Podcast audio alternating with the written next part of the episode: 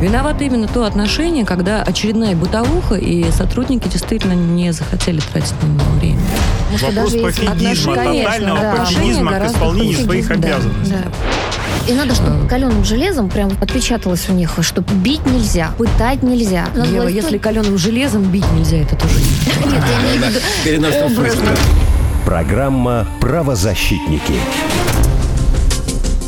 Это программа «Правозащитники» на радио «Спутник». Меня зовут Алексей Красильников. Я приветствую всех наших слушателей. И вначале вкратце быстренько напомню, что своим мнением, своим комментарием, своими мыслями можно поделиться по, например, мессенджеру WhatsApp 968-766-3311. Можно написать через приложение, можно написать через телеграм-канал.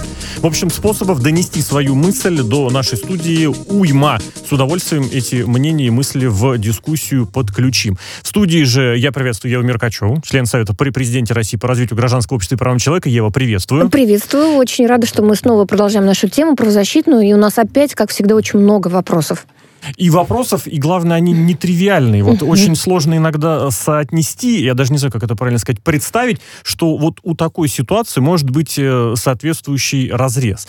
Э, у нас э, несколько тем действительно заявлено. Вкратце, наверное, про ним пробежимся. В самом Давайте. начале есть история о том, как очень популярный, очень востребованный, очень крупный приют для животных в Москве фактически на свалку поедет, на помойку. Я не знаю, у меня как не складывается, даже при том, что это просто далеко, так это еще и, как это типа, правильно называется, полигон для твердых бытовых отходов. Это да. если говорить красиво. Есть очень любопытная, конечно, история, которая не может не привлекать внимания, просто потому что россияне, находящиеся под э, следствием за рубежом, это всегда проблема. Россиянка, которую а, Арзу Гусейнова, которая обвиняется в производстве наркотиков, она уже даже не процесс... под следствием, а под судом. Да, уже под да, судом. Она одну, один, из, один из этапов судебного процесса а, уже закончен. Она получила грандиозное количество лет. Вот я думаю, что об этом подробнее расскажем. Да, естественно. И в завершении тоже то, что не может не беспокоить не только журналистов, то, что обязательно беспокоит и, в принципе, людей, которые ведут активную социально-сетевую, например, жизнь, которые занимают активную социальную позицию, это как дальше быть с информацией о специальной военной операции в соответствии с новым приказом ФСБ. Э, где э, распространение любой информации, касающейся морально-психологического климата в войсках, потребностей, обеспечения, названия частей, оценки, прогнозов и многого другого есть по списку. Это может э, являться угрозой для безопасности России, и это вызывает вопросы. Как вообще дальше жить, как вообще работать журналистам, соцсетевикам, блогерам и тем, кто, в принципе, так или иначе, может быть, даже где-то лайк поставить. Ну, первая тема у нас заявлена история как раз со свалкой, наверное, с, с свалкой, с приютом, наверное, с нее и стоит начать. Дело в том, что с 2008 года очень крупный, очень востребованный, очень популярный приют э, находится на территории Восточного административного округа Москвы. И э, там находится более трех с половиной тысяч животных. Это кошки, это собаки. Учитывая, что это Восточно-административный... А, тогда, собственно, прошу прощения, редакторы подсказывают, что у нас на связи еще один гость нашей программы, и Иван Мельников, вице-президент российского подразделения Международного комитета защиты прав человека. Собственно, ему я слово и передаю. Иван, мы вас слышим, вы нас слышите? Здравствуйте, здравствуйте. Здравствуйте, да. да. Э, действительно, очень злободневная тема, потому что, э, так сказать, ну, перевоз животных туда поближе э, к свалке вообще, в принципе, представляет угрозу для них. Да? В общем-то, это у нас живые существа, не стоит об этом забывать. Э, но есть еще другая проблема. Там на сегодняшний день Э, не может быть в достаточном количестве обеспечено питьевой воды в соответствии с э, нормативными актами, с санитарно-эпидемиологическими нормами. Вольеры для животных сделаны некорректно, да, то есть вот организовали, сказали, смотрите, мы вас сейчас перевезем, никаких проблем не будет, все будет хорошо. Э, но по факту, значит, вот этот переезд, который правительство Москвы обещало, так сказать, организовать, в общем, имеет определенное количество проблем, которые предполагают, э, в общем, угрозу для здоровья и жизни даже вот этих вот животных. Крупнейший в Москве приют для животных, крупнейший. Вот. Огромное количество было обращений, э, не послушали, решили, значит, все-таки перенести далеко. Э, ну, ну, если даже переносите, да, но вы будьте добры, обеспечьте безопасность. Нельзя вот так вот относиться Э, к братьям нашим меньшим, на мой взгляд. И давайте мы вместе поговорим, э, собственно, с еще один участник оттуда. Василий Власов, и, да, депутат Госдумы. И, да. С нами уже на связи как раз Иван, прошу. Государственной Думы. Да. Здравствуйте. Здравствуйте, здравствуйте, да, Василий. Вот на самом деле, вот э, спасибо огромное, что вы согласились тоже включиться, поговорить об этой злободневной теме, потому что, на мой взгляд, так сказать, это, безусловно, требует реакции и помощи со стороны федеральных властей, да, федеральных органов исполнительной, законодательной власти, да, вот в качестве контроля некоего, потому что, к сожалению, на уровне в общем, Москвы сколько не писали, сколько не пытались как-то защитить и помочь этим животным, не получилось. Но вот сейчас прям ситуация стоит очень остро, потому что по информации в течение нескольких недель будет переезд. А, как он будет осуществляться, неизвестно. То есть там наняли какого-то подрядчика, да, а, и, соответственно, волонтеры, а, их сотни, да, значит, э, э, все переживают очень сильно. Более того, я обращу ваше внимание, что э, до этого писали обращения в прокуратуру коллективные. Более 60 тысяч человек вот, э, по этому приюту э, направляли свои обращения. Ну, как мы 60 видим, тысяч, это, это очень э, много. У нас петиции по гораздо кажется это нам таким много, серьезным да. тем, касающихся людей, а не животных, набирали меньшее количество. Так что тема точно федеральная, да. поэтому очень хотелось бы, чтобы наш депутат прокомментировал, знает ли он эту историю и, и как можно с учетом... И подключился, да. Вот что самое важное. Да, э, спасибо большое, уважаемые коллеги. Э, смотрите, какая ситуация. Значит, перед эфиром изучил информационные пространство, что пишут, какие мероприятия уже были сделаны, и видел, что э, проводились уже круглые столы и совещания в Мосгордуме, насколько я понимаю. Коллеги из разных фракций там были представлены, и мои коллеги по Госдуме э, еще пока не подключались, насколько я понял. Э, в этой связи, конечно, здесь очень много вопросов к префектуре Восточного административного округа, а, Начнем с того, что перед тем, как что-то куда-то перевозить, надо сначала убедиться, а, нужна ли в этом потребность. Якобы префектура это объясняет тем, что они будут развивать промзону там эту, переносить, там депо рядом находится. В общем, а, план у них э, развития этой территории есть. Однако, если открыть просто элементарно карту, можно увидеть огромное количество пустых площадок рядом, в этом районе. А, вести в Новую Москву а, за к черту на куличке, когда при этом а, лишатся собаки и кошки волонтеров, которые помогали, потому что ездить в Новую Москву по московским пробкам, по московской погоде на общественном транспорте ни времени, ни денег не напасешься. В основном всегда волонтерами, волонтеры работают в приютах, которые им ближе, которые находятся рядом, и понятное дело, что э, волонтеры, которые ведут, если так можно выразиться, да, а многих животных и с собаками нужен постоянный уход, нужно гулять, нужно социализировать. И приют вообще не должен быть местом, куда собака просто приходит, да, и от старости там умирает. В первую очередь все-таки это место, откуда животных должны забирать новые хозяева, новые семьи. А если это находится непонятно где, если это находится тем более рядом с а, свалкой ТБО отходов, я со своей стороны готов направить депутатский запрос. Этот вопрос на сейчас а, переговорим с коллегой Бурматовым, поговорим с комитетами. Если они ничего не могут, если правительство Москвы игнорирует такие обращения, значит будем работать жестче. Еще раз подчеркиваю, в Государственной Думе часто ставятся вопросы недостроенного жилья, Э, маленьких пенсий, заработной платы врачей, э, более насущные вопросы, которые могут вызывать споры у разных представителей политических партий. Здесь же мне кажется, что вопрос настолько очевиден и прост – что просто необходимо еще раз сесть, но если Мосгордума это не может сделать, давайте в Госдуме, я готов это мероприятие организовать. Давайте пригласим коллег из других партий, давайте пригласим правительство Москвы, и они не, не смогут э, прислать, понимаете, там секретаршу, которая будет сидеть и глазами хлопать. Это должен быть будет человек, если это Департамент развития новых территорий соответствующего уровня. И я не позволю, чтобы мне сюда прислали э, на круглый стол непонятно кого, да, кто не может свои слова ответить. А вот. Поэтому давайте такое мероприятие в ближайшее время, я думаю, что проведем. Может быть, я даже постараюсь провести на этой неделе.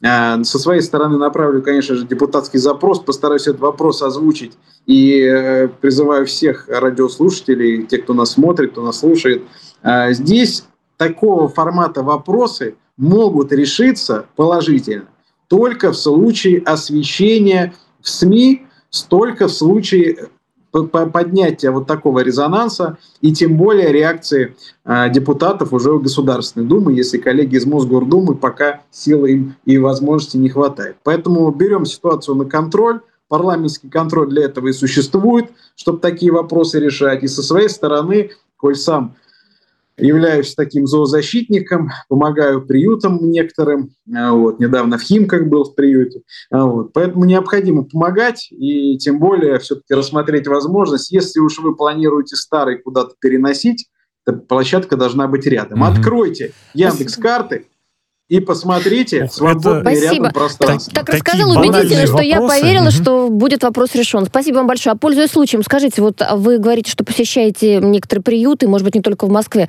Вот на ваш взгляд, уровень содержания там животных, а, условия, условия организации Значит, волонтерского движения, как там все я... это? Значит, я вам скажу, объехав и в Петербурге много приютов, в Ленинградской области, в Москве, все очень зависит от команды волонтеров.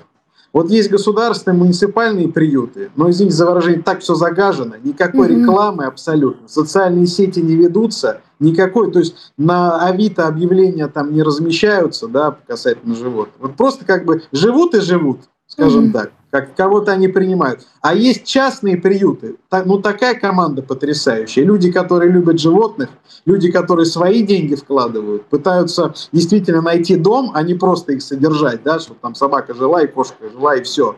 Они реально и объявления размещают, и, э, значит, сами занимаются покупкой кормов, если необходимо лечение, сами занимаются лечением. Поэтому вот здесь вот параллели по какой-то провести хорошие, плохие приюты я не могу. Все очень зависит от команды и от желания людей.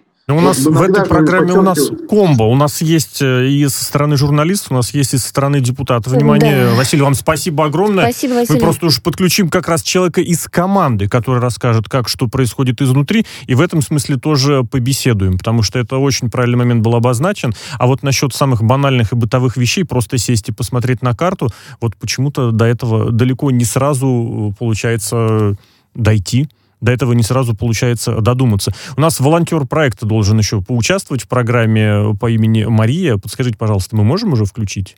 Нет, еще. Обязательно побеседуем. А, есть. Тогда буквально. Мария, вы нас слышите? Мария? Отлично слышу. Вот, О, прекрасно. Мария. Здравствуйте. Мария, расскажите, да, ну, вот... про, можно про приют немножко спросить у вас? Сколько там сейчас животных а, и как там все организовано? Я так понимаю, что вы волонтер, вы как часто приходите? У вас есть какие-то любимые собаки? Как это все вообще? Как это все бывает? Мне прям очень интересно. Это крупнейший приют нашей страны, муниципальный. Там угу. содержится 3000 собак и порядка 600 кошек. Представьте себе такое угу. количество животных, которые сейчас, э, собственно, лишится своего дома в Восточном административном округе. И, как правильно было замечено, действительно, это большая трагедия будет для округа, потому что люди, прежде всего люди, не смогут обращаться и получать своевременную помощь для тех животных, которых они нашли. Это раненые животные, искалеченные. То есть Восточный административный округ лишится вот этого центра. А, поэтому, помимо всего прочего, конечно же, ситуация а, такова, что животные, которые будут продолжать появляться в Восточном административном округе, они будут по отлову э, вывозиться за, представьте себе, 85 километров да, от текущей точки, где находится э, сегодняшний приют. И это уже само по, себе будет э, грозить нарушением законодательства, потому что очень большая будет смертность. Это перевозки под седацией, это всевозможные страшные истории. Э, приют этот самый лучший э, на данный момент в Москве, Кожуховский, потому что это единственный приют, который э, доведен до до второго этапа строительства. То есть он с капиталками, с капитальными зданиями. Там отличная команда врачей, которые годами уже работают. Это все в содружестве с волонтерами. И действительно, в этом приюте больше всего развито волонтерское сообщество. Нас более 500 человек. Это те люди, которые активно приезжают на каждой, каждой, каждой недельной основе в приют, а, помогают, несмотря на погоду, температуру, здоровье и так далее. Поэтому мы, конечно, очень обеспокоены. Мы пытались э, предоставить варианты э, для перебазирования приюта в рамках территориальной общности и выдвигали, конечно, поскольку у нас много людей, да, среди нас есть и геодезисты, и архитектора, поэтому свои варианты мы выдвигали в префектуру Восточного округа. И тут я немного поправлю э, депутата, коллегу, который выступал до, поскольку префектура Восточного округа нас слышала и даже выдвинутые нами найденные варианты для перебазирования предлагала в комитет градостроительный города Москвы. И, к сожалению, именно он отклонил эти варианты без объяснения причин. Поэтому тут немножко, немножко все по-другому. Восточный округ как раз был за то, чтобы у него остался приют. Это очень важно. Мария, Будем надеяться да, да. на то, что да, градостроительный вот комитет э, услышит, но я не сомневаюсь, что услышит. Как да, мы будем. видим, а теперь а будет сформирована а в Госдуме рабочая группа. Угу да, можно, Мария, еще вопрос? Да, мы, правда, все надеемся, что сейчас сдвинется после нашей передачи. Мария, все-таки вот почему вы э, ходите, помогаете животным или кошкам? Как, вот, мне просто интересно, какой посыл у людей, таких волонтеров, не на один день, да, не на час, там, а постоянных, которые, для которых это стало частью жизни. Вот что это такое? Зачем вы идете к этим несчастным животным? А, мне кажется, что это, конечно, лирика на ту тему, которую я могу обсуждать бесконечно. А, это история про помощь. Они же не могут э, сами попросить да, о, о чем-либо. Поэтому мы идем и отвечаем за них, еще раз повторюсь, в любую погоду, в любое время года.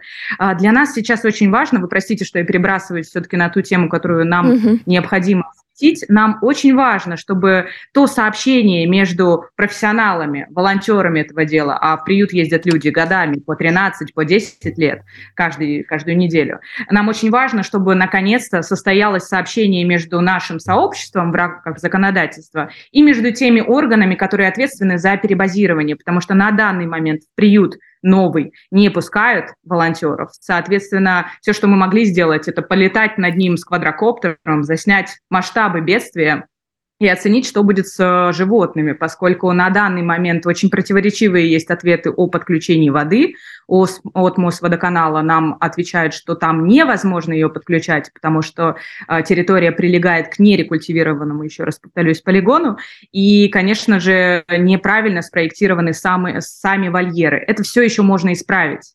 Если переезд неминуем, мы готовы рассмотреть всю эту э, историю. Нам нужен транспорт, для того, чтобы мы могли хотя бы три с половиной часа ехать в одну сторону, но хотя бы на общественном транспорте да, до нового приюта. Нам нужно живительно важно, чтобы на новом месте подключили питьевую воду и, конечно же, чтобы переделали, перепроектировали вольеры, потому что в холодное время года, когда заснеженная погода, животных просто заживо замуруют в этих самых новых вольерах. Поэтому я очень надеюсь, что коллега, который выступал передо мной, может быть, даст контакты своей э, подчиненной, помощницы, для того, чтобы дальше мы могли предоставить ему все материалы для работы. Мы обязательно редактору попросим это сделать, свяжем. Мария, вам спасибо огромное. Спасибо. Будем держать, что называется, руку на пульсе. Достаточно передачи, которые посвящены такой тематике. И на радио «Спутник» обязательно проследим за судьбой. Коллеги предлагают двигаться дальше. Есть вот та самая история с судом, который происходит в Турции и в которой обвиняемая россиянка. Ева, прошу. Так, давайте, значит, расскажу вам историю про женщину. Россиянка, молодая женщина, которая оказалась в ситуации э, весьма странной, я бы сказала. Э, у нее при себе якобы нашли наркотики. Это кокаин, серьезное вещество, то есть там, и причем в таких э, достаточно серьезных масштабах. Если не ошибаюсь, 3 килограмма. Может быть, мама нас сейчас поправит, и надеюсь, она будет на связи. А, по слов... Давайте уже сразу, может быть, подключим. Давайте, У нас времени, к сожалению, давай, немного. Давайте, Валентина давайте. Гусейнова с нами Валентина, на связи. Валентина. Валентина, здравствуйте. Добрый день, Валерий. Сейчас, видимо, с секунды на секунду, прошу прощения, даю. Да, ну тогда давайте пока начинаю рассказывать. Значит, а, на, на самом деле, ну, история, может быть, даже и банальная в чем-то, потому что один из знакомых э, попросил ей провести какие-то вещи. Может быть, э, дело было в том, что как раз в этих вещах и были наркотики, а может быть, ей банально подбросили их. В любом случае, она к ним не притрагивалась, никакого отношения к ним не имела, что там в сумке она не знала. Но все остальное уже, что с ней происходило, это вот как раз про нарушение процессуальных следственных действий, когда сумку осматривают без участия человека, когда ну, нарушается там целый ряд а, моментов, которые вот именно в нашем законодательстве четко прописано. А как это происходит в другой стране, в данном случае в Турции, ну, не каждый юрист, скажем так, mm-hmm. даже тот, который занимается делами по Турции, знает. А, тем не менее, а, вот по их, по результатам их уже следственных а, действий было принято решение, что наркотики перевозила она, что они принадлежат именно ей. А, и все закручивалось по самому нехорошему, неприятному сценарию из тех, в общем, которые можем себе только представить. А, Давайте как раз Валентину подключим и уже все вопросы адресовать. Давайте. Валентина, слушаем вас. Вы нас, точнее, слышите, мы вас слушаем. Да, я вас слышу, Отлично, здравствуйте. Очень здорово. Да, Валентина, вот расскажите, как стала закручиваться история? А, насколько я знаю, что приговор суда уже есть. Сколько ей назначили, вашей дочери? 30. 30 лет. А чем они обосновали такой срок? Ну, это вот для женщины это ну, вся жизнь практически. Сколько сейчас, это кстати? смертная казнь. Да, это сколько, смертная казнь. Сколько сейчас вашей э, дочери? Э, ей 32 года. Ну, то есть она должна отсидеть, если 30 лет, то 62 выйдет. Почему, да. А, почему такой суровый приговор? И скажите, э, как на суде себя вели и следственные органы? Пытались ли защищать, защищать россиянку, может быть, наши представители посольства, консульства? Э, на первых судах я присутствовала на, два, на первых два суда, э, была я сама. Uh-huh. Дело в том, что э, сами турки вели себя очень нагло, вызывающе. Были каких-то два непонятных свидетеля, один таможенник, второй полицейский. Потом, как выяснилось, как мне сказали турецкие адвокаты, значит, то, что говорил полицейский и таможенник, не совпадало. Uh-huh. Угу. Не было совпадения. Э, ну, дочка просто поехала путешествовать, у нее был знакомый, я этого человека знала, видела по боку. Э, я, по-моему, ну, поехала, да, он ей дал сумку, передай своему другу. Ну, как бы, как всегда, да? Ну да. Э, она да. видела вещи, э, женские, детские вещи. Все. Но дело в том, что она летела транзитом Эфиопия, Арабские Эмираты и должна была лететь в Грузию. Сумка должна была оказаться там, в Грузии, в Тбилиси, а потом на Москву. Но в Арабских Эмиратах, поскольку у нее не было прививки вакцинации, ее от рейса отстранили, и друг э, ее друга купил ей билет до Стамбула. Угу. При этом она сумку видела только один раз в Эфиопии. Угу. Все. Она к ней не притрагивалась, она ее не трогала, она ее с ленты самолета не брала. Когда она прилетела в Стамбул, она стала искать эту сумку. Естественно, не сама, там созванивались в отеле два каких-то азербайджанца, где она остановилась. И якобы сказали, что мы твою сумку найдем и сюда в отель принесем, все, ну все будет нормально. Угу. Двое суток сумка где-то гуляла сказали, вроде бы она улетела э, в Тбилиси, а она прилетела в Стамбул. Ой. За вот этот промежуток времени могло произойти все, что угодно.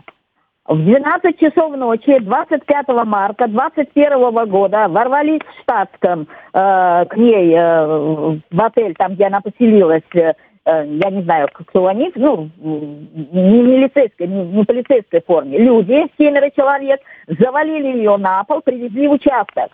Привезли участок, при этом э, без хорошего переводчика, без нашего консула, без хорошего адвоката нормального, они э, делали допрос и писали то, что они хотели написать. Единственное слово наркотик, наркотик, все, больше ничего. Она подписала. Они ее заставили подписать, потому что э, над головой висел кулак. Валентин, я прошу прощения, нам сейчас нужно уйти на новость, на рекламный блок. Давайте мы с вами свяжемся после новостей. Еще да, несколько минуточек обязательно да, добеседуем. Да, У нас же сейчас, да, небольшой перерыв, и мы обязательно вернемся через несколько минут.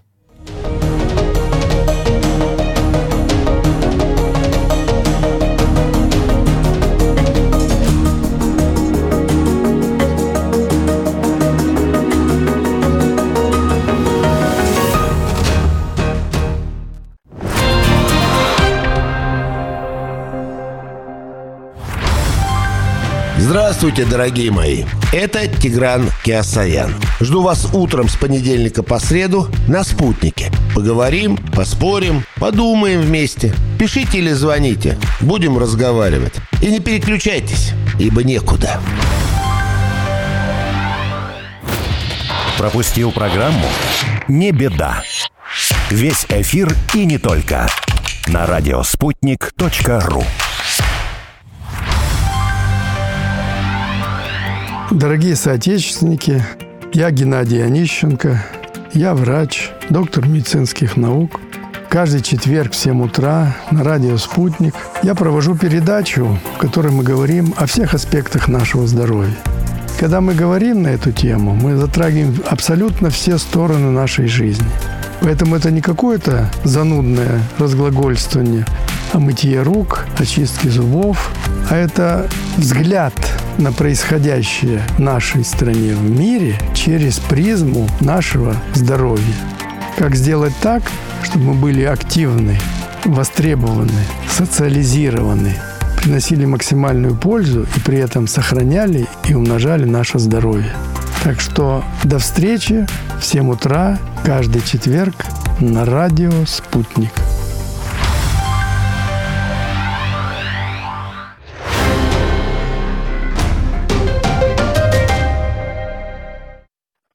Телефон рекламной службы «Радио Спутник». Плюс семь четыре девять пять девятьсот пятьдесят шесть ноль шесть пять. Радио «Спутник». Новости студии Юлия Дребезгова. Здравствуйте. Украинские войска за 30 минут обстреляли Киевский район Донецка, Ясиноватую и Макеевку. Об этом сообщает представительство Донецкой Народной Республики. Зафиксированы обстрелы со стороны вооруженных формирований Украины. В результате боевых действий противником в общей сложности выпущены 11 снарядов натовского калибра 155 миллиметров. Москва надеется, что Анкара услышит призыв воздержаться от операции в Сирии, заявил спецпредставитель президента России по Дамаску Александр Лаврентьев. Он подчеркнул, что Россия постарается оказать помощь в решении курдской проблемы. Лаврентьев также добавил, что Москва на переговорах в Астане попыталась убедить Турцию воздержаться от проведения операции, поскольку это может привести к эскалации на всем Ближнем Востоке. Шотландия не может провести референдум о независимости без согласия британского правительства. Об этом пишет западная пресса. Председатель Верховного суда Великобритании Роберт Рид, зачитывая решение суда, заявил, что проведение в Шотландии референдума о независимости признано незаконным. СБУ нашла пророссийскую литературу в помещениях Украинской православной церкви на Украине. Об этом информирует пресс-служба ведомства. Во вторник служба безопасности Украины пришла с обысками на территорию Киева-Печорской лавры. Позднее СБУ заявила, что проводит контрразведывательные мероприятия на этой территории. Также такие мероприятия во вторник проводились еще в нескольких монастырях. В ходе мероприятий выявлена пророссийская литература, которую использовали во время обучения в семинарии и приходских школах, в том числе для пропаганды русского мира, говорит говорится в сообщении ведомства на сайте. Дефицит кадров в здравоохранении по врачам составляет более 25 тысяч человек. По среднему медперсоналу около 50 тысяч. Об этом сообщил министр здравоохранения России Михаил Мурашко. Он отметил, что это не критичный дефицит, но он важный. По словам главы Минздрава, нехватка персонала чаще всего отмечается в первичном звене здравоохранения и сельской медицине. В стационарах в городе дефицита, как правило, нет, уточнил министр. Капитан сборной Хорватии Лука Модрич стал первым футболистом в истории, который сыграл в финальной части чемпионатов мира и Европы в трех десятилетиях. Об этом сообщает РИА Новости. В 2006 году спортсмен дебютировал в финальной части чемпионата мира, а также принял участие в мировых первенствах 14 и 18 годов. Также в активе Модрича четыре чемпионата Европы в трех десятилетиях. Он играл на Евро в 8, 12 и 16 годах, а также принимал участие в турнире, который был перенесен на 21 2021 год из-за пандемии коронавируса. Это все новости к этой минуте. Мы следим за развитием событий.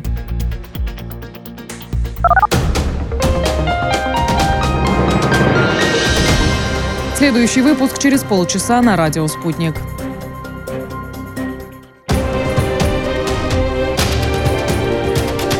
Радио «Спутник». Разберемся. Москва 91,2, Санкт-Петербург 91,5 FM. Виновато именно то отношение, когда очередная бытовуха, и сотрудники действительно не захотели тратить на него время. Вопрос пофигизма, тотального да. пофигизма к исполнению своих обязанностей. Да. И надо, чтобы каленым железом прям отпечаталось у них, что бить нельзя, пытать нельзя. Ева, если каленым железом бить нельзя, это тоже не Нет, я виду Программа «Правозащитники». Это «Радио Спутник». Мы продолжим. Правозащитники в эфире. Алексей Красильников, Ева Меркачева в студии. Все еще. Иван Мельников теперь тоже в студии. Иван, я вас приветствую да, да, еще да. и очно. Здравствуйте. И к программе присоединяется глава комитета по правозащите партии «Новые люди» Александр Хуруджа. Александр, здравствуйте. Привет всем. По телефону с нами по-прежнему на связь Валентина Гусейна. Мы продолжаем э, разбирать, выяснять подробности, детали, что вообще дикой какой-то, не укладывающейся в голове ситуации, потому что 30-летний срок, который в Турции вынесли россиянки, это, это вот нужно немножечко утрясти. Валентина, вы нас слышите? Да, я слышу да, вас. Отлично. Да. Ну, сейчас я вкратце, если позволите, тоже вот здесь включусь, потому что я знаком с этой ситуацией. Uh-huh. Здесь у нас с вами история есть очень-очень э, серьезная э, в том, что действительно были целый ряд был процессуальных нарушений э, произошел, да, в отношении, собственно, дочери Валентины. Второй момент, то есть должен, должно быть пересмотрено соответствующее дело. Да, никто не говорит там, давайте там э, завтра мы скажем, что она там полностью невиновна. Вы в рамках закона, вашего же закона, пересмотрите соответствующее дело. Это первый момент. Второй момент, даже если э, условно ей некий там, э, некое третье лицо, да, подложило эти наркотические средства, еще что-то, существует конвенция, э, значит, конвенция Совета Европы по борьбе и противодействию э, торговли людьми она называется называется. То есть в этом случае, опять же, должно быть установлено лицо, освобождается лицо, в отношении которого подобного рода преступление произошло, э, да, то есть вот э от уголовной ответственности, и ищется, соответственно, реальный э, преступник, кто и что это сделал, да. Если это было, но, опять же, вот эта странная сумка, которая появилась, э, подчеркиваю, она улетела в Грузию, и потом вернулась в Турцию в непонятном виде, и, значит, ей что-то инкриминировали. Ну, мягко говоря, странновато здесь вообще предъявлять какие-либо обвинения было. Вот. Э, и важная часть, которая сейчас важна, э, нужно, значит, обеспечить необходимо ее условия содержания должным образом, то есть наши консульские работники регулярно должны посещать, соответственно, э, тюрьму, где находится Арзу, и оказывать соответствующую помощь помощь. Э, у нее целый есть ряд вопросов, связанных с э, ее здоровьем, в частности, да, э, да. связанный, значит, с бытовыми условиями. Иван, вот, прощения, а, может быть, которых, Валентина, да, давайте да, расскажет давайте нам буквально несколько слов. Да. да. Угу. Расскажите, пожалуйста, о том, действительно, как находится, что за условия есть, насколько есть контакт с консульством, с теми службами, которые обеспечивают здоровье, хотя бы вот натурально, на самом деле. Это вы ко мне вопрос? Да, да, это вам, конечно, Валентин. А, значит так, консульский сотрудник приходил, э, но смотрел насчет связи, это было давно. Теперь он просто на связь не выходит. Э, действительно, девчонки бьют тревогу и пишут факсы, он не реагирует никаким образом. У них отобрали верхнюю одежду, начались проблемы серьезные со здоровьем. У меня очень сильно кашляет дочь, и она кашляла кровью а, никакой медицинской помощи не предоставляется. Когда она попросила медицинскую помощь, ей дали таблетки, а вы не поверите от чего? От запора. О, Господи. Угу. Это я не знаю, как это назвать. Ее впрямую называют террористкой. Э, идет давление со стороны э, каких-то двух непонятных охранниц. Я не знаю, в чем давление, что они там делают, она это не озвучивает. Поэтому она просит прийти консула, что он не делает. И они действительно в опасности, в большой опасности, эти девочки. Моя дочка никаким образом не связана с наркотиками и никогда не была с ними связана. Давайте вот мы, сказать, давайте мы сейчас обратимся, во-первых, благодаря эфиру как раз к работникам наших э, консульских служб в Турции с просьбой, чтобы они взяли на контроль ситуацию с, с заключением а, вот наших гражданок. В первую очередь мы, конечно, говорим а, даже не про судебный процесс, а говорим про их условия содержания. Во вторую очередь да. про, про то, как дело может а, быть сейчас м, заново рассмотрено. Угу. А, наверняка есть те же инстанции, как у нас, наподобие наподобие касации, апелляции, и наверняка можно все-таки решение пересмотреть э, с учетом обстоятельств, о которых мы сейчас говорили. Но вот самое главное, эта история по поводу э, того, чтобы попасть в тюрьму, э, чтобы представители наших ведомств могли своими глазами увидеть, что там происходит, могли посмотреть вот эту камеру, где она сейчас находится. Я уж не знаю, видела ли мама, может быть, фотографии какие-то дочка ей показывала, либо нет, не видели. Нет, нет, нет. нет а, по, а по описаниям дочери, что это такое, что это, не знаю, там бетонный мешок какой-то а, или все прилично? Ну, действительно, там кругом железо и бетон, насколько mm-hmm. она сказала, что сказывается на здоровье у девочек. Э, питание, отвратительное питание, их кормили буквально перловкой одной и еще чем-то. Когда приходит консул, кормят хорошо. В основном нет. Она, угу. я просто хочу сказать, с какого размера и на какой размер она стала выглядеть. Угу. С 50 размера одежды до 36 -го. Ничего себе. То есть с 50 до 36 это сколько да. она сейчас килограмм весит? Ну, я не знаю, на килограмм 40, наверное, может меньше. Угу. Валентин, вам спасибо огромное, что поделились вам, с нами да, подробностями. Вам, вам действительно силы, чтобы здоровье было, и всю эту ситуацию Мы пережить да, и переосмыслить. Чем да. можем помочь. Угу. Да. Ну, у нас еще одна тоже тема, которая затронет уж однозначно всех тех, кто так или иначе интересуется тем, что в мире происходит. Александр, прошу вас. А, коллеги, я напомню, что с 1 декабря приказом Федеральной службы безопасности номер 547 от 4.11.22 любая информация, касающаяся морально-психологического климата в войсках, их потребностей, обеспечения, названий, чистки, оценки и прогнозах развития военно-политической, стратегической, оперативной обстановки признаются сведениями, несущими угрозу для безопасности России при получении их иностранным источником. И что это означает, коллеги, мы сейчас, конечно, обсудим с адвокатом, но я вам скажу такую ситуацию из практики. Еду я по трассе, значит, по М4, вижу влево в одном из э, там районов, значит, Ростовской области сворачивает очень большое количество, так сказать, военной техники. Выходит молодой человек с девушкой, начинают снимать это все на видео и говорить, мы сейчас это за, за, выложим в стрим. Я говорю, ребят, вы знаете, э, маме потом придется вам долго передачки возить, потому что это ни в коем случае не нельзя ни в какие стримы выкладывать. Вы видите, это все военная техника, помеченная. Так объяснил им вкратце. Ребята, слава богу, послушали, наверное, не выложили, но вообще Конечно же, сейчас очень осторожно нужно говорить про эти темы, особенно это касается тех, кто мобилизован. Вместе с тем, получается ситуация, при которой люди пытаются достучаться. Их не слышат, не создали окна, в которое им стучаться. Когда мобилизованные говорят о том, что у них нет еды, нет вооружений, нет обмундирования, они не могут достучаться до, до Министерства обороны, у них нет соответствующего профильного профсоюза, и, соответственно, они начинают во все двери, выкладывая в средства массовой информации, в телеграм-каналы и так далее и тому подобное. Это единственное, что работает да, это единственное, день. что работает. Но возникает вопрос, выходит приказ. Я считаю, что, конечно, на мой взгляд, запретами проблему не решить, но давайте разберемся сейчас вместе с юристами, что разрешено, что не разрешено, и подумаем, как сделать все-таки так, чтобы люди, которые попали в такую ситуацию, куда им стучаться. Дмитрий Аграновский с нами уже на связи. Адвокат Дмитрий, здравствуйте, вы нас слышите? Приветствую. Добрый день, да. Отлично. Привет, Дмитрий. Что это означает, да. вот этот приказ, который вышел э, для простых граждан и для журналистов в том числе? Нам тоже интересно, что можно, что нельзя.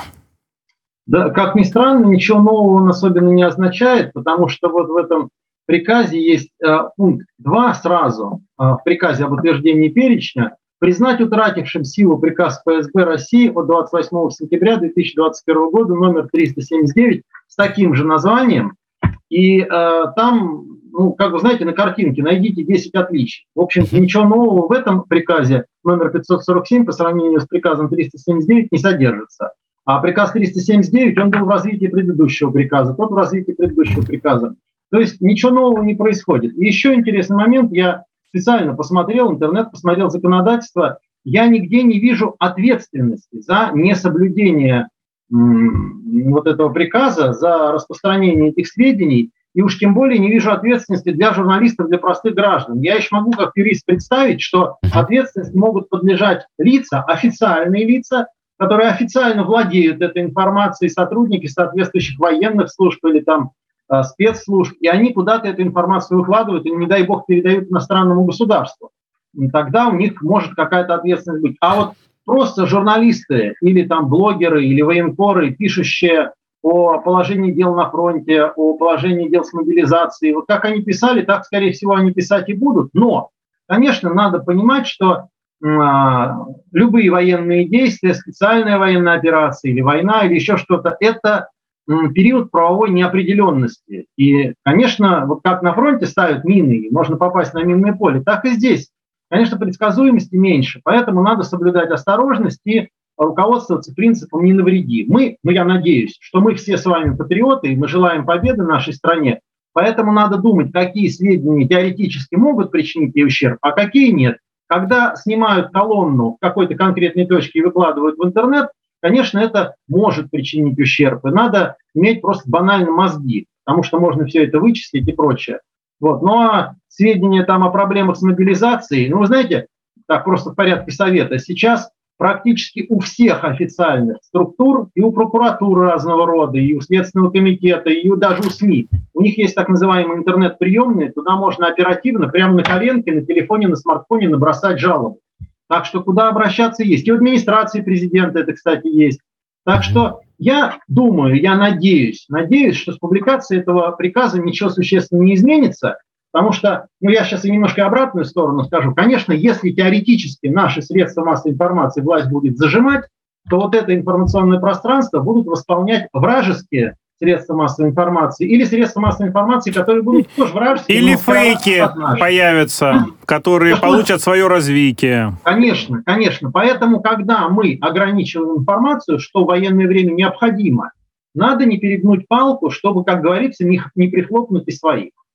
Здесь очень важная деталь, на что я обращу внимание. Действительно, мы же с вами видели вот эту жуткую историю, когда было начало мобилизации, огромное количество людей, э, которых не должны были мобилизовать, многодетных отцов, значит, людей с инвалидностью, э, со всевозможными э, увечьями, да, и так далее. Ну, то есть вот людей, не подлежащих явно мобилизации, и их удавалось, вот их действительно реагировало государство, оно их вытаскивало по одной простой причине, потому что появлялась эта информация в СМИ. Сейчас в рамках вот этого приказа, я, к сожалению, с коллегой боюсь, что не соглашусь в ближайшее время, и я думаю, и уже, насколько мне известно, вносится подобного рода, э, так сказать, э, инициативы, да, относительно введения уголовной ответственности за распространение информации подобного характера. То есть надо понимать, приказ идет к чему-то, да, то есть потом будет уголовная статья, возможно.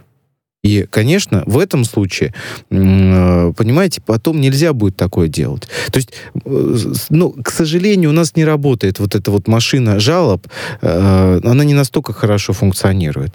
Она функционирует, когда государству показывают и говорят, вот смотрите, вот здесь вот существует проблема. Ваня, ну, может да, быть, ты, и ты это наверное, очень прав. Важно. Да, ты, наверное, прав, что вот из-за того, что не работает машина, куда человек в надежде, что он пожаловался, что он получит Конечно. внятный ответ, а не отписку. Из-за этого люди которые уже начинают стучаться во все окна, начинают выкладывать информацию, не всегда соображают, что можно, да, что да. можно говорить, что нельзя, и это уходит в СМИ, и дальше становится проблемой. Мы же видели все с вами, да, ситуации, когда действительно разрешались, э, приезжали, кормили этих солдат мобилизованных после того, как рассказывали об этом, да, то есть там действительно организовывали им питание, когда они говорили, мы голодаем. А что, должны солдаты голодать, что ли, у нас в стране, или что это вообще такое происходит? Ну, Хорошо, только, ну, как, ну, когда когда вывозили это... в поле, они в поле несколько да, часов, значит, а то и дней находились. Ну, ну, дней, да.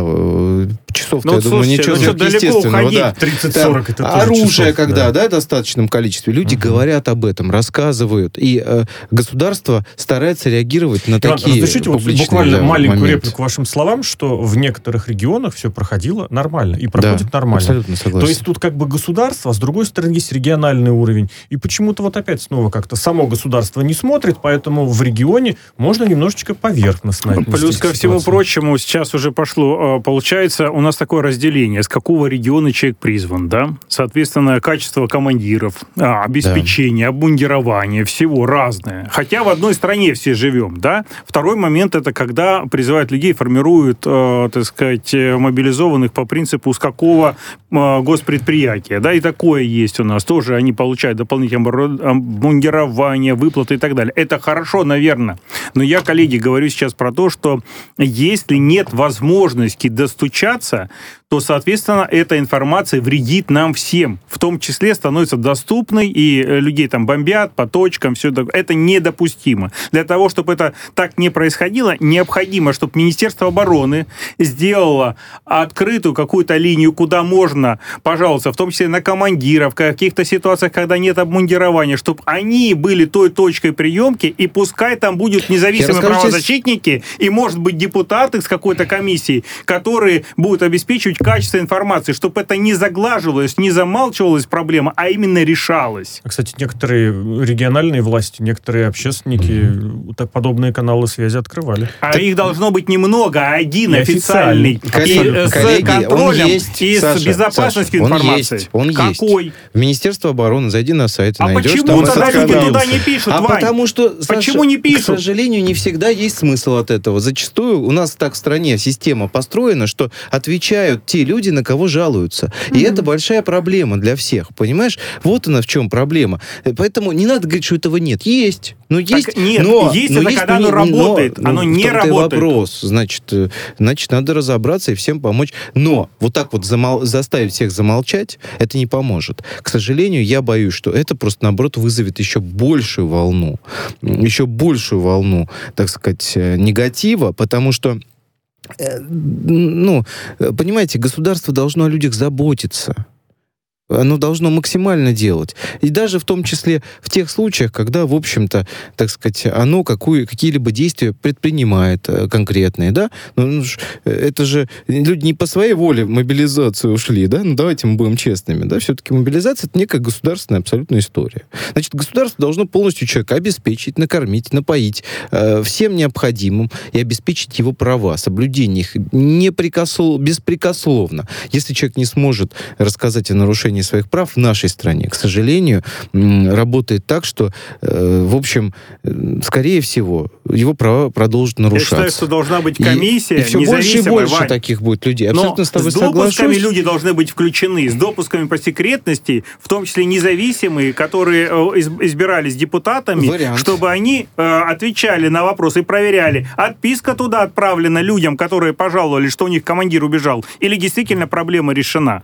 До тех пор, пока будут кормить отписками, люди будут писать везде. Да. И но, потом но будут говорить, как с ними бороться. А, теперь... а с ними бороться да. не надо, с проблемой надо бороться. Коллеги, я сейчас вернусь немножко к другому. Я вам хочу сказать очень интересную вещь, которую я как юрист вот непосредственно увидел. Там очень размытые формулировки. Это еще страшно с точки зрения того, что могут привлечь вообще любого. Иван, Причем а человек может рассказывать. Одну секунду, одну секунду. а вы потом прокомментируете. Давай, да. Да, да, то мы Давай. Об этом. Давайте, Дмитрий. Про формализацию. Вы прекрасную тему подняли. Дмитрий, расскажите, это возможно действительно формализовать, составить список, составить перечень, чтобы не было на усмотрение вот этой формулировки? Это очень сложно сделать, потому что расплывчатость формулировок всегда облегчает э, тому, кто применяет законодательство, э, облегчает жизнь. Но еще раз, я, конечно, разделил бы ваши опасения, и все вот наши мои уважаемые коллеги, они все говорят правильно, если бы это было что-то новое и принципиально что-то изменялось. Я еще раз подчеркну, этот приказ, он просто является ну, уточняющим предыдущим приказом. Меняется перечень, меняется причем совершенно незначительно. И я не вижу за него никакой ответственности. Вот. А, а то, что должна быть обратная связь, это сейчас всем очевидно. Поэтому я не вижу, вот, что сейчас появилась какая-то необходимость заткнуть рот. Вот такой, такая необходимость, которая не было месяц назад или там два месяца назад после объявления мобилизации. Ну, я, я думаю, что здесь все-таки имеет место буря в стакане воды. Посмотрим, как будет дальше. Но э, вот так ограничивать, жестко зажимать информацию сейчас никто не заинтересован. Тем более, что э, мобилизация частичная закончена, и несмотря на требования, требования горячих голов, пока вроде бы второй волны мобилизации не планируется. Ну, Спасибо. Здесь большой вопрос, да, там, э, э, потому что, по сути, ситуация какая? Про мобилизацию или нет? Мы тут говорим, в принципе, про сведения про военные, да, и даже хорошие. То есть кто-то может говорить о том, что армия России Любые, молодец, молодцы и так далее. Любые тут. Хорошее морально-психологическое да? состояние да, тоже. Да. Военно-политическая обстановка в наших войсках замечательная. И за это человека просто могут зайти сразу в студию журналиста и забрать и отвезти его в, в кутузку. Понимаете, ну, какая ситуация? А вот, вот, вот. на каком основании? Ну, какая норма нарушена будет? Какая статья административного кодекса, уголовного кодекса? Ну, забрать же можно, когда человек совершает какое-то правонарушение.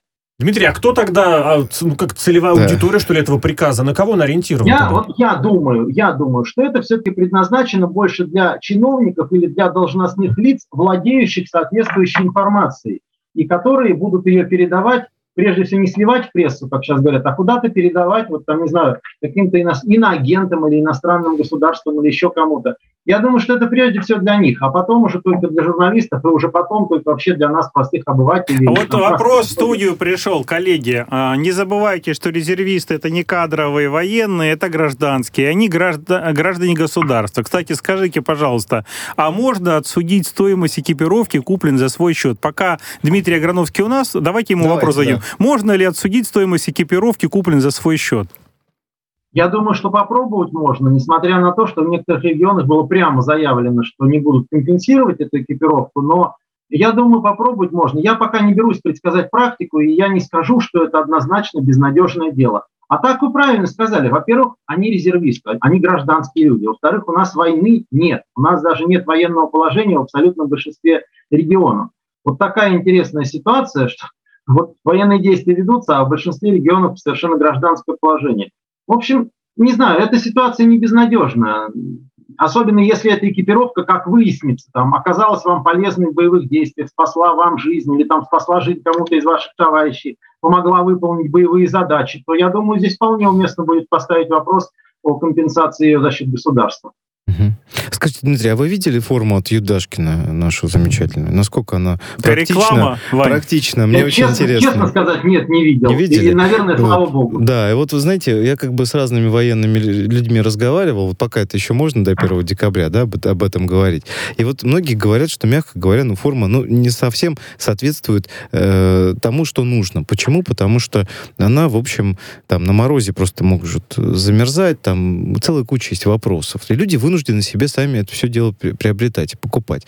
В дальнейшем мы, получается, мы становимся в такую с вами ситуацию, я еще раз подчеркиваю, э, что у нас существует э, сейчас, ну, ну, как бы планируется ввести, да, за разглашение э, данных, посмотрите, пожалуйста, Дмитрий, мне бы очень хотелось тоже с вами, может быть, там, в одном из ближайших эфиров тоже еще подискутировать на эту тему. Следующий вот за, 1 декабря да, будет еще. За, да, да, да, значит, за как раз э, разглашение данных, составляющих, э, ну, внесенных там в перечень вот этого ФСБ, да, это вот как раз в том числе, это, это может составлять государственную... Просто да. у меня вот передо мной лежит текст этого приказа, да, да, да. о каком пункте? Нет, я говорю не про приказ, я говорю про статью Уголовного кодекса. За разглашение ну, данных...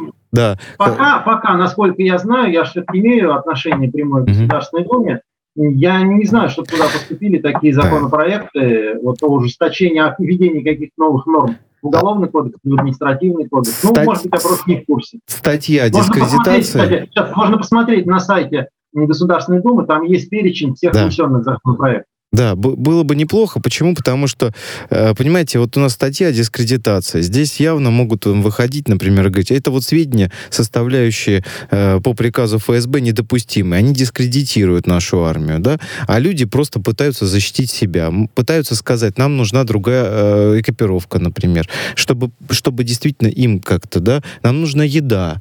Нам нужна, значит, там, вооружение, условно. Слушайте, или, или, или мы что-то недавно... еще хотим. Вот, Можно пока не ушли далеко от дискредитации, я просто немножко мешаюсь, потому что как да. адвокат. Практика здесь очень даже разнонаправленная. И мы знаем случаи совершенно нелепого осуждения по этой статье, да. особенно по административной статье, но есть случаи оправдания, есть как случаи, когда вышестоящие суды прекращали дела. Поэтому здесь практика разнонаправленная. Она еще однозначно не сложилось. Соглашусь, что не а. сложилось, и дай бог, чтобы, понимаете, не сложилось что-то через чур, когда вот будут непонятно за что э, хватать и сажать. Этого нельзя допустить ни в коем случае.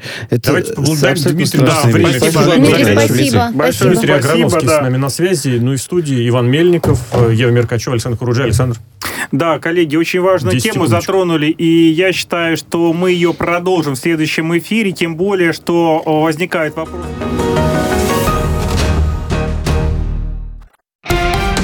Радио «Спутник». Новости.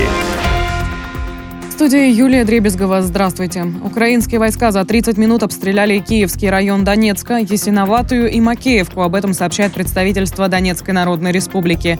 Зафиксированы обстрелы со стороны вооруженных формирований Украины. В результате боевых действий противникам в общей сложности выпущены 11 снарядов натовского калибра 155 миллиметров.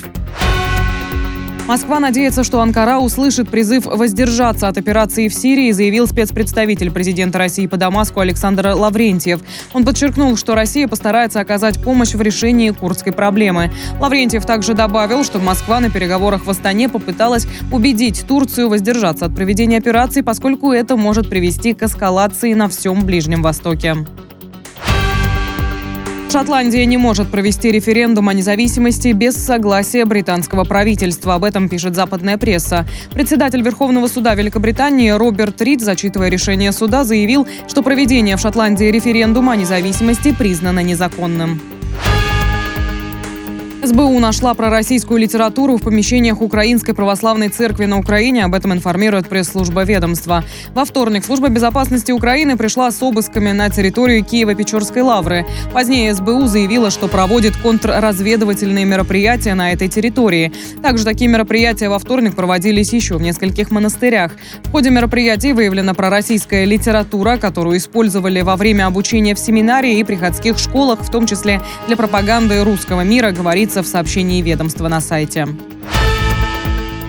Дефицит кадров в здравоохранении по врачам составляет более 25 тысяч человек. По среднему медперсоналу около 50 тысяч. Об этом сообщил министр здравоохранения России Михаил Мурашко. Он отметил, что это не критичный дефицит, но он важный. По словам главы Минздрава, нехватка персонала чаще всего отмечается в первичном звене здравоохранения и сельской медицине. В стационарах в городе дефицита, как правило, нет, уточнил министр.